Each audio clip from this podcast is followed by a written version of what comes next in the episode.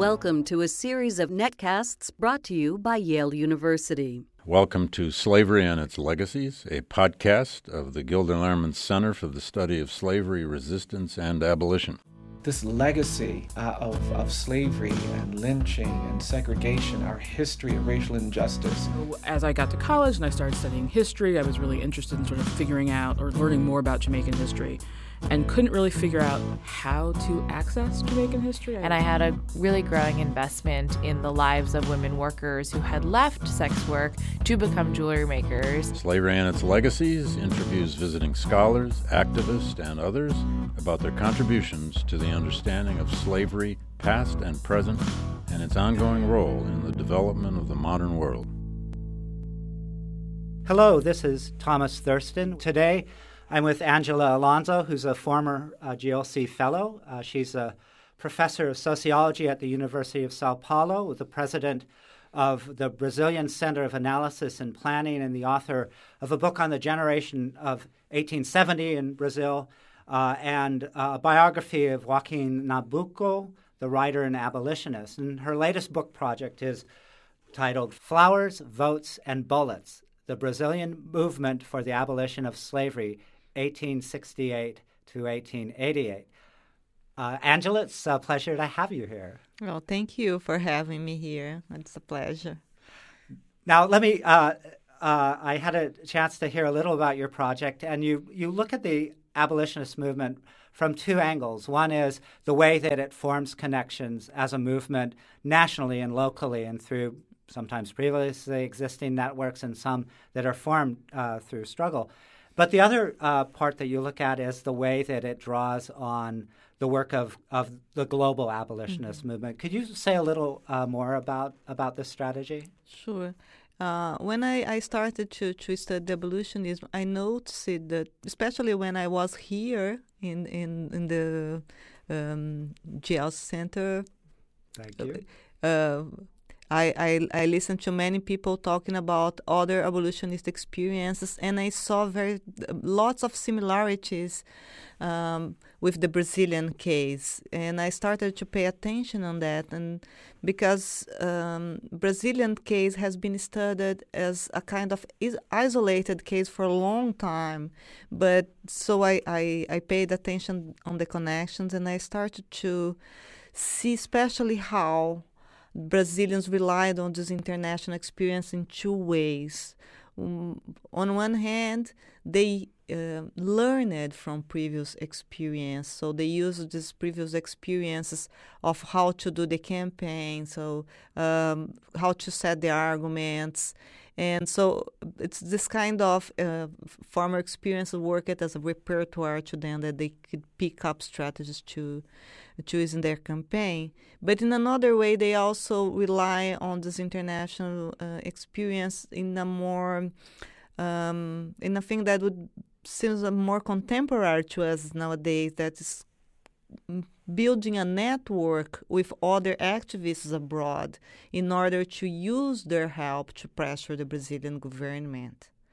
So they established connections with British, American, Spanish, Portuguese, uh, activists around the world that would have had an experience similar of their, their own and could use uh, these connections to pressure the Brazilian government.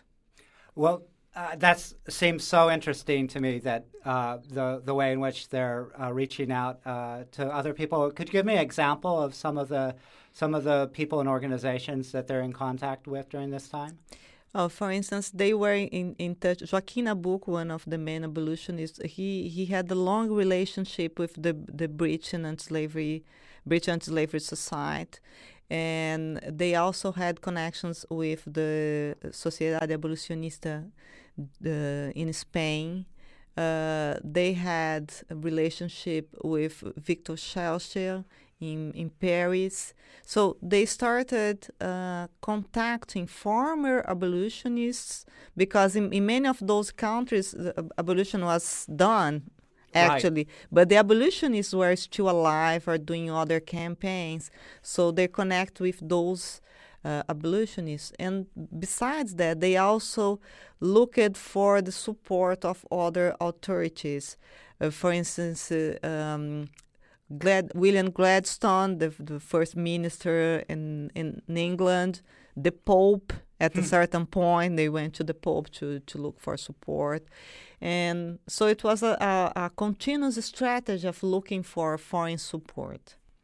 Now, it's the challenge of any historian to decide where to begin and end uh, their story. And and so, why? Uh, what is it about 1868 mm-hmm. uh, that strikes you as a as a good place to start this story?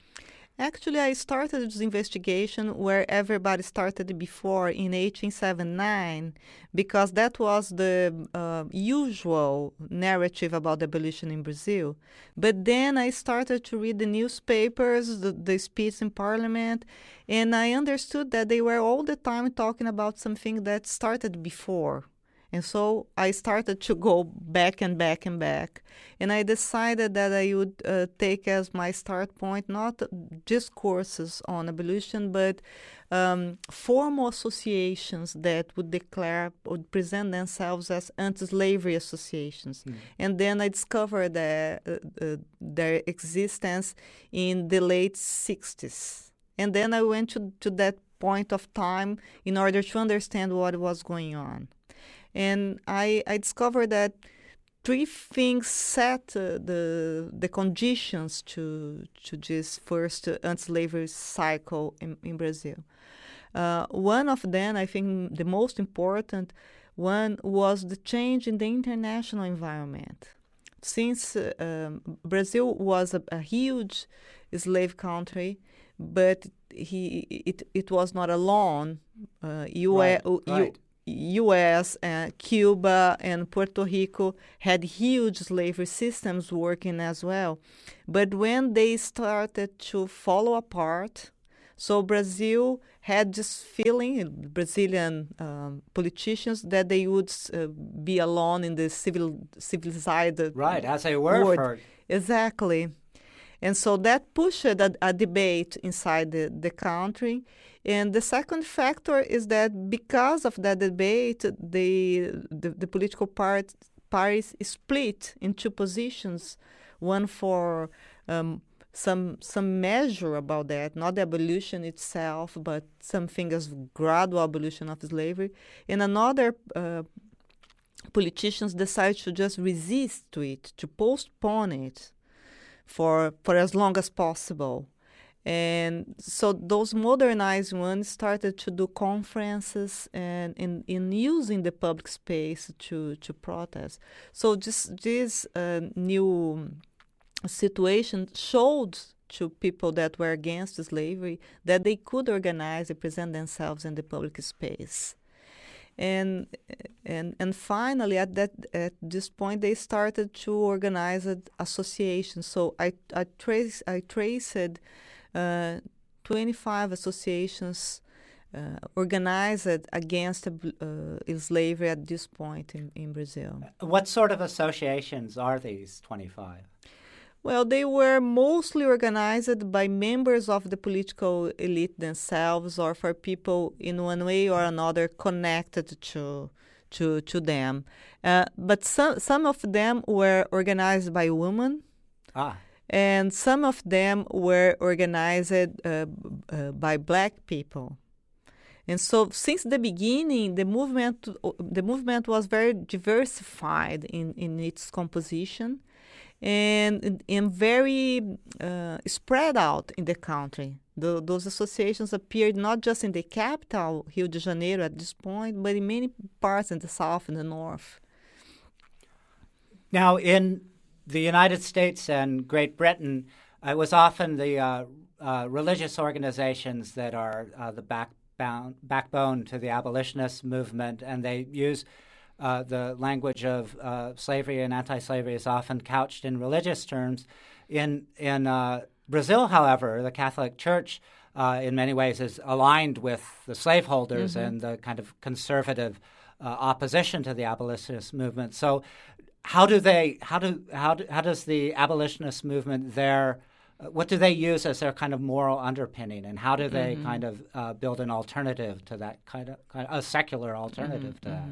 Well, so when they started the the campaign, they were looking for models to to, to do it, and they they look at uh, at the models available, especially to the British, the American, but also to the Spain uh, campaign. And, and they were trying to figure it out how to, to make it uh, appealing to the public uh, opinion. And in as you said, religion was very important in the, the British and, and American case. Uh, but in Brazil, it was impossible to use the church uh, as a as a space, a physical space for the campaign, or Right. and and even the religious language because the Catholic Church was so connected with the this uh, the state that was supporting slavery that was not uh, a good strategy in the end. So they decided to place uh, the campaign in a secular space. And they look at the, the, the theater to do that. So they started to do a campaign that was more um, art, artistically oriented, and so they use poems and and they uh, have singers, opera singers, uh, people uh, playing piano or doing some kind of recitals. So it was a kind of show in in the first part, always with some kind of uh, thematic uh, relationship with the subject. Right. And after that, the abolitionists would do the, their political speeches. So it was a, a, a, strategy that they call conference concert. And that, so this is the era, uh, the the stage in the abolitionist movement that in your title, uh, this is the flower. Then the, the flowers that you're using, and and and and what is its effect? I mean, where what happens? How do they kind of transition from this uh, movement, which seems like in some ways to not have the church, not have the political system, not have uh, a lot of the familiar structures in society, but, relying on the theater, which is kind of amazing. How do they go from that to the the uh, ballot stage that you talk about? Well, they they were doing those conference concerts, and I call the, the this phase flowers because in the end of tho- those shows they would uh, give freedom letters to, to some slaves, and people would throw flowers over them. So that's uh, uh, how they, they, they work at that point without uh, um, going against the state. They were doing that by buying freedom certificate, but that was a very limited limited uh, strategy. So Right. they, they started to nationalize that that strategy, but uh, at a certain point when they they were um, growing and, and appearing publicly, they decided to go to another strategy based on the American model again, uh, to build a kind of free soil in Brazil. Since in Brazil there was not a Canada or a country without slavery that they could send the, the the free ones to there, they decided to create a free soil in Brazil, and so they chose one part of the country where there was. Uh, huge support, a local movement very well organized, and few slaves. And so they declared this part of the country uh, freed of slavery. They bought many uh, freedom certificates, or they persuaded uh, slave owners to concede uh, freedom certificates, and they declared Ceará free of slavery in 1884. Uh, Did and the uh, the political power by this time were they supportive of, of this action? Was the governor and other members of Yeah, the the local uh, governor, the president of province, that's the he he was an abolitionist himself. So he supported that, but not the national government. And then it caused a crisis, a political crisis, and that came the time of uh, of the ballots, because then the the political system answered that uh, uh, growing of mobilization saying, well, now it's time for uh, uh, some reformist measure. And this has to be done as well because uh, the international system, uh, the international scenario was uh, constantly changing. So now United States didn't have, sla- have hasn't have slavery anymore, and Cuba and Puerto Rico were uh, um, putting a, uh, de- defining a deadline for slavery as well. So Brazil uh, f- uh, had to do something again. So they are pressured externally and pressured internally by the, the, the, the growing of mobilization. And then a reformist government took office with an abolitionist program, very moderated one, but an abolitionist program. In the on the national level. On the national level, yeah, with the support of the movement. Uh huh. And so, what are some? So now we've entered the ballot stage, where, where in a sense they have limited political power. How are how do they use that that political power then to kind of move the movement forward? Well, they they um, helped the, the government to write the project of abolition, which included some rights for the, the free man, uh, some land reform and abolition, of course. And they also did campaign the newspapers in support for the, the this this government. But of course, there was opposition because all the time the movement was mobilized. The, there was also a counter movement. The slaveholders were mobilizing as well. So the government was pressured by two sides. And so at this point, the government had to go to the polls to be um, supported by the public opinion to go on with this, this, abolitionist project. So at this point, the abolitionists went to the ballots because they presented themselves as, as candidate in the whole country in support to this uh, government. Right. And what years are, are these, this, uh, this uh, uh, period of, of exercising the ballot? It's in 1884. The, uh, you that, asked me the year. Right, that the, the year. This is the year that the the, the election. Then the election have happened in December 1884, and and then they they lost the election. Did, was this a surprise that they lost? Were they anticipating a, a glorious victory? Well, so so because it was this the the first um, electoral campaign in Brazil, and so they they thought that they would persuade the urban um, to people to to vote for them, because in in the cities they had a great support uh, built based on these theater events. So so. Right and and in fact they succeeded in in, in some in, in the the major cities but the problem was not uh, the votes but how the process of um, how do you call that uh, the results were counted. Oh, how they're counted. yeah. So, so the government um, uh, lost the the, the, the control of the process of decision on who had been elected. Actually, you know so they uh, it, it's not fair to them to say that they lost in the ballots they lost in the process of uh, recognizing of the elected right right uh, actually that brings up an interesting uh, question uh, now is there what form of suffrage is available in Brazil? Is it universal male suffrage or? Uh, it, it, was not universal. And actually, there the, there was a, a, reform, electoral reform in 1881 that restricted the the electorate because um, uh, they they there was also in Brazil uh, this limit to vote.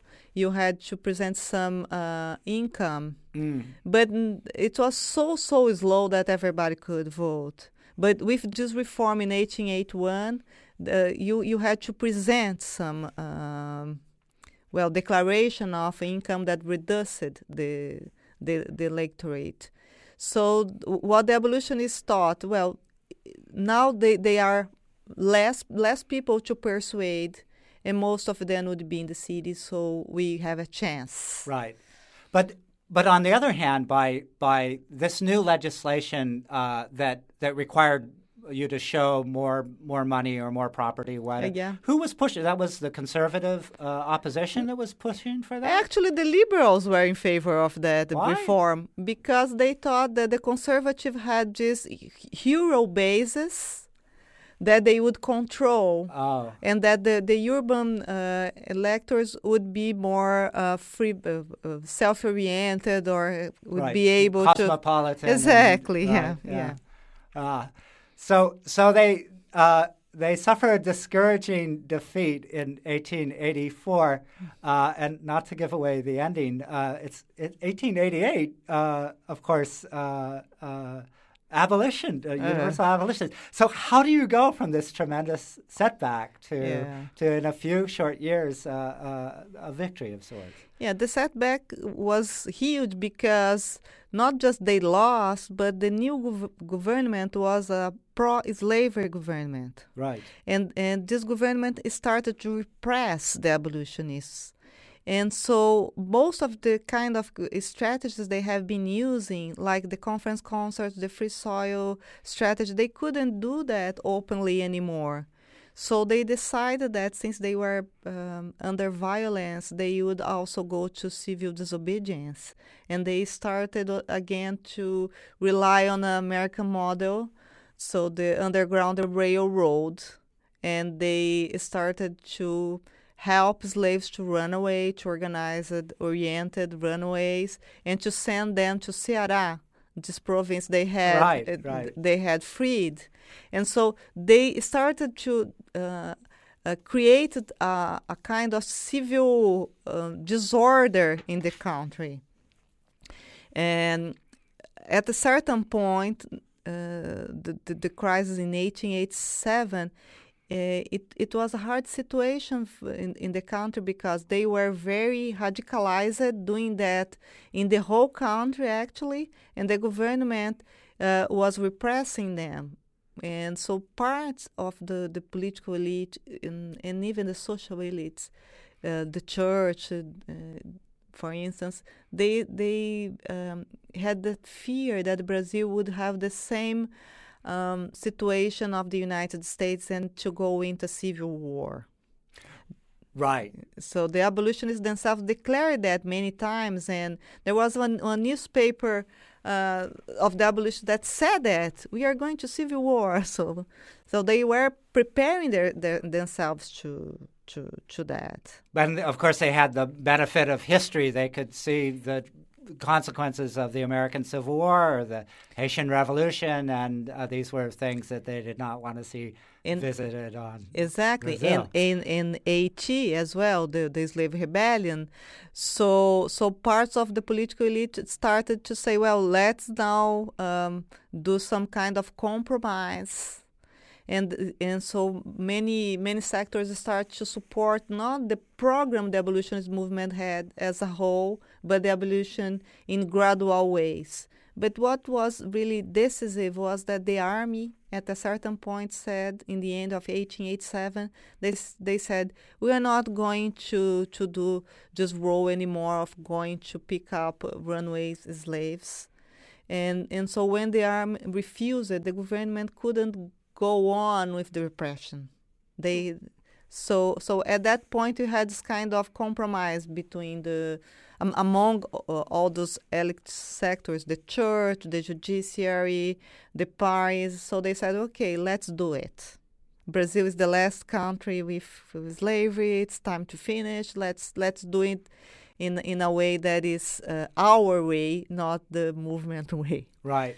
So, so they come up. What are the terms uh, for uh, abolition that that are ended up that that we find in, in, in May of 1888? The process was very quick, so they decided the government, uh, the, the repressive government, um, fell apart in in February, 1888, and the abolition was made in May. So during those three months, they negotiated to do just abolition without compensation Right. but without any of the other reforms the movement was uh, fighting for. The movement was asking for land reform, for education, for rights for the, the free men, and nothing of that passed. The law is very short. It has just one article saying that all the slaves are freed from this day on in, in Brazil without compensations. Just that law.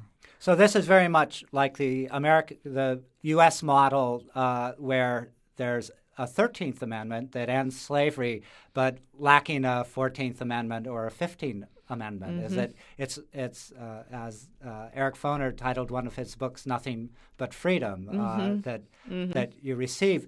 So, in that situation, with the government uh, falling apart, uh, what then replaces? Is there is there a ref- when does reform come finally? Well, this this um, very repressive government f- finished, but then the new one was also a conservative government. The government that did the abolition was not a liberal one, was a part of the, the conservative part that said, okay, we are going to do it. And so they control the process, and even people who was very uh, pro-slavery until months before were there in that government in order to control the process. And what they tried to do just after the abolition was to compensate the slave owners, not the ex slaves. Oh, so slave owners were compensated? No, for, they, uh, tried, they tried. They ah. tried to. Ah. The gov- actually, it didn't work because the government didn't have the money to do it. Actually, there was a financial crisis but they tried. There was a movement for indemnization in the Senate and in the House. Now, I, you know, I think I can't kind of let you go without bringing up the uh, uh, the the thing that I think is very different in Brazil is that uh, is that for generations there are uh, many many free people of color. Uh, uh, uh, some in, in, in, the military, uh, some wealthy businessmen. So, kind of throughout society, uh, there are people uh, in very, you know, empowered uh, in some ways who are people of color. How does that how does that affect the abolitionist movement in Brazil? what is the what is the dynamic of having uh, having really a multiracial mm-hmm. country in which there are no kind of clear geographic boundaries? Yeah. Well, Brazil was a aristocratic society at that point with a monarchy. And so I think the hierarchies were very defined in social terms. So you you did not need the color to do this, mm. this line to work. So you you can see many um, uh, black men going up in, in, in, in that society uh, with a social assumption. For instance, our main writer, Machado Assis, he was a black man and he was very recognized as a as a writer. So you have many many people in the Brazilian society that made a career being black. Hmm. And the case of André Rebouças, who is the, my main character in this right. book.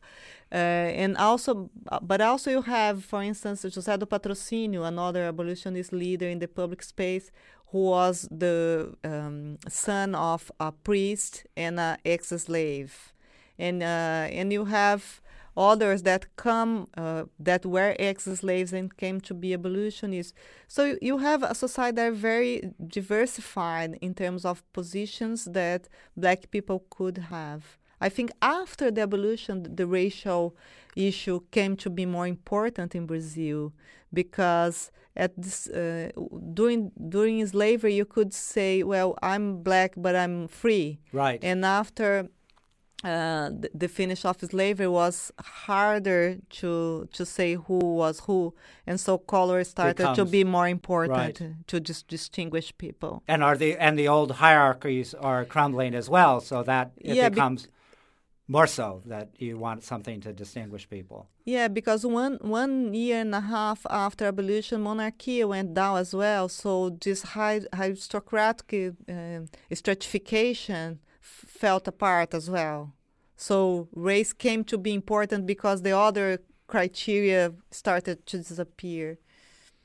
Do those abolitionists, and this is a, a, a question uh, that's asked uh, in the States as well, is it do they continue to fight for civil rights and social justice uh, past this moment? Past do they see abolitionist or abolition of slavery as uh, the end they're striving for? do they see that as simply a beginning? And, and what, do, what becomes of their careers uh, after, after 1888?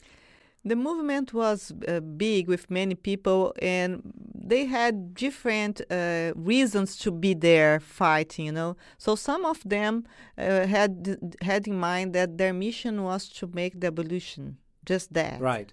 And so once made, they just started to do something else. For instance, Joaquim Nabuco was one of the main leader, the parliamentary leader. But after abolition, he, he fought uh, against the indemnization process for the, the, the owners. But after that, he started another campaign for federation, huh. for instance. So he engaged in something else. So many abolitionists were also Republicans. And so once abolition was made, they started the Republican campaign. So I would say that few of them stayed stayed really committed with the the, the other ideas that they they had been fighting for, uh, such as the rights for the, the ex-slaves. But some of them would be one of them, Vicente de Souza, for instance, would be the founder of the Socialist Party in Brazil um, yeah. some years late. But well, that actually brings me up to your yeah, the, your current research, which is uh, on the uh, demonstrations in Brazil in, in 2013 and mm-hmm. everything around that. And as a sociologist and as someone who's uh, who's been engaged in in this very uh, complicated uh, struggle in the uh, 18, 18, 1870s and 1880s. How do you see the current moment? Do you see the same dynamics, uh, or at least uh, as far as networks and looking outside of the nation itself?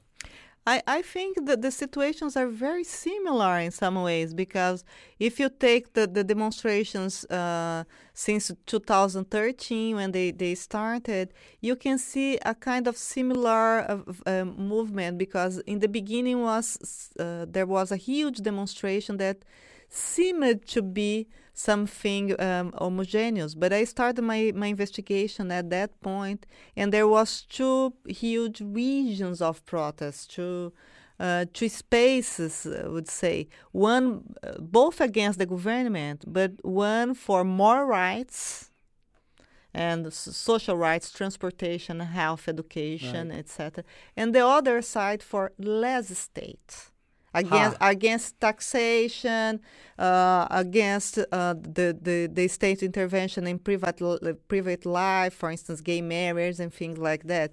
So you have two uh, sides condemning the the state, but but for different reasons. And in the years that follow, uh, they really split in different campaigns. One campaign uh, that came to be a campaign more not just against the state and for more liberal rights, but especially against corruption. And the other side came to be more condensated about this idea of social rights and uh, and in favor of the the Dilma's government to to be continued. Right. So you they, they split. So what what was a huge mobilization in the in the beginning came to be two groups a movement and a counter movement, you could say right. again. Well, uh, thanks so much for uh, for for being here and telling us about about your book and uh, and especially I, I, think that it's uh, uh, from the point of view of a look at, at, at movement groups and and how movements succeed and how they uh, deal with setbacks. It's uh, it's it's very informative and, and very useful to the current moment here uh, mm-hmm. and Brazil and elsewhere. Uh, so I'm uh, uh, excited to hear about the book and, and hope that an English translation will be available at some point. Yeah, it's going to appear by Cam- Cambridge UP in two years probably. okay, okay. Well, probably I'm sure we'll need it then too. Uh, and before I go, I was wondering uh, for our listeners if you could recommend any uh, any further readings that uh, they might uh, look into uh, if they're interested in this subject. Yeah, there are some uh, um, not too many things available in English, but uh, Jeffrey Needell has been working on the subject, so you can take a look on things that he's he has been publishing, and also Celso Castilho, who has a good book on part of the abolitionist campaign in Pernambuco. So there are pe- uh, there are many other works, but I would say that those are are, are people that you could pay attention. They have new um, materials, new evidences about the topic. Well, Angela, it's wonderful to have you back here at Yale, and uh, I hope you have safe travels. And thanks uh, for being here. Thank you very much. I really appreciate that. Slavery and Its Legacies is brought to you by the Gilder Lehrman Center for the Study of Slavery, Resistance, and Abolition, a part of the Whitney and Betty MacMillan Center for International and Area Studies at Yale University. Production support is provided by the Yale Broadcast Center. For more information about the center, its activities, and this podcast series, visit glc.yale.edu.